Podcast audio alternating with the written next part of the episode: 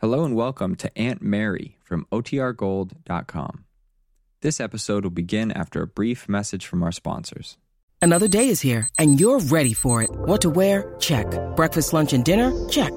Planning for what's next and how to save for it? That's where Bank of America can help. For your financial to dos, Bank of America has experts ready to help get you closer to your goals. Get started at one of our local financial centers or 24-7 in our mobile banking app. Find a location near you at bankofamerica.com slash talk to us. What would you like the power to do? Mobile banking requires downloading the app and is only available for select devices. Message and data rates may apply. Bank of America and a member FDIC. When you need mealtime inspiration, it's worth shopping Kroger, where you'll find over 30,000 mouth-watering choices that excite your inner foodie. And no matter what tasty choice you make, you'll enjoy our everyday low prices, plus extra ways to save, like digital coupons worth over $600 each week. You can also save up to $1 off per gallon at the pump with fuel points. More savings and more inspiring flavors make shopping Kroger worth it every time. Kroger, fresh for everyone. Fuel restrictions apply. Now for our story. Anna Bartok had learned early in her life not to expect much in the way of happiness. Her childhood had prepared her for whatever hard luck might come her way. It taught her a lesson in poverty and struggle. She went along from day to day, taking what pleasure there might be, unsurprised when there was none. And she saw no reason to believe that her life would ever be different. Then, only a few weeks ago, Anna had gone to the door of her shabby rooming house.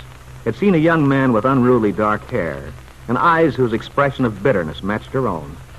Mario Descari, who had fled from his farm in Wakefield, believing himself to be his wife's murderer. Anna had known the instant she saw Mario that now, for the first time in her life, her cynical philosophy might let her down, for she had found herself hoping. Some days later, Mario had learned that his wife, Carla, had recovered. Anna had feared he would leave her, return home. But Mario insisted he never would go back. And yet, Anna was afraid. She tortured herself and Mario, too, with questions, accusations.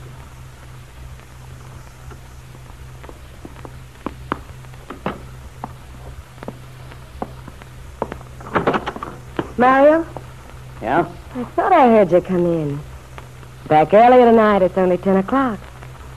What about it? Nothing, only I'm glad, that's all. Used to walk the streets until 2 sometimes. Maybe you're not so restless anymore. Maybe. Why don't you come into my place for a while? I'll give you a drink. No, I don't want a drink. You could sit down and talk, couldn't you? Okay. Swell. Sit on the couch, Mario. Make yourself comfortable. Would you like something to eat? A cup of coffee and a sandwich? Won't take me a minute. I don't want anything, thanks. Sure not. No trouble. Just sit down and stop fussing, why don't you? Okay. Yeah. Notice anything different about the room? Different? No? Something changed? God. Guess it's not much of an improvement if you can't tell the difference. Oh, you mean the flowers? Ah, they're just extra. The big thing's the new curtains. And a new couch cover, too. Decided to try and fix the place up, make it look more cheerful. But if you couldn't even tell. Yeah, what's the difference, so long as you like it? But it wasn't just for me, it was for you, Mario. Thought maybe if I made things look more homey around here, you'd, you'd be happier. I didn't say I wasn't happy. You didn't have to. You're going to start that routine again. Look, wh- why can't you relax? You keep this up, you'll be driving me crazy. I'm sorry. I guess I'm kind of jumpy tonight. But lately, you keep pounding at me, questions all the time. I'm sorry, Mario. Don't keep saying you're sorry, you're sorry. You make me feel like a heel. What's happened to you anyway? You didn't used to be like this when I first came. Don't you really know what's happened? Oh, How should I know? Okay. I guess I got it coming to me. I have nagged at you. Just because I'm so afraid you're homesick. Listen, I told you I wasn't. Sure, that's what you said. Maybe you just told me that to shut me up. Why do you have to look for trouble all the time? I only wish I knew. I'm crazy, I guess. Stir crazy. No wonder. This place is like a prison. Anna, if, if you'd only take things as they come, you you expect too much. funny. That's funny hearing you say that. Why? Because a long time ago I trained myself not to expect nothing. Then when I when I met you, Ah, don't you see? I can't help thinking, trying to figure out what's in your mind. Except I got a pretty good hunch what is. You may be way off. Ah, Mario. I know what you're thinking about when you close up like a clam and get that, that look on your face. You're thinking about your farm. About your wife. Sometimes. A man doesn't cut his heart out all of a sudden, and It takes time to forget. Even when you want to. Mario. Tell me about her, will you? What good will it do? I want you to, Mario, please. She... She's beautiful. She said she looks like me. I guess I can take that as a sort of left-handed compliment. Yet, she doesn't really. She has dark hair, and eyes like yours, yes, but.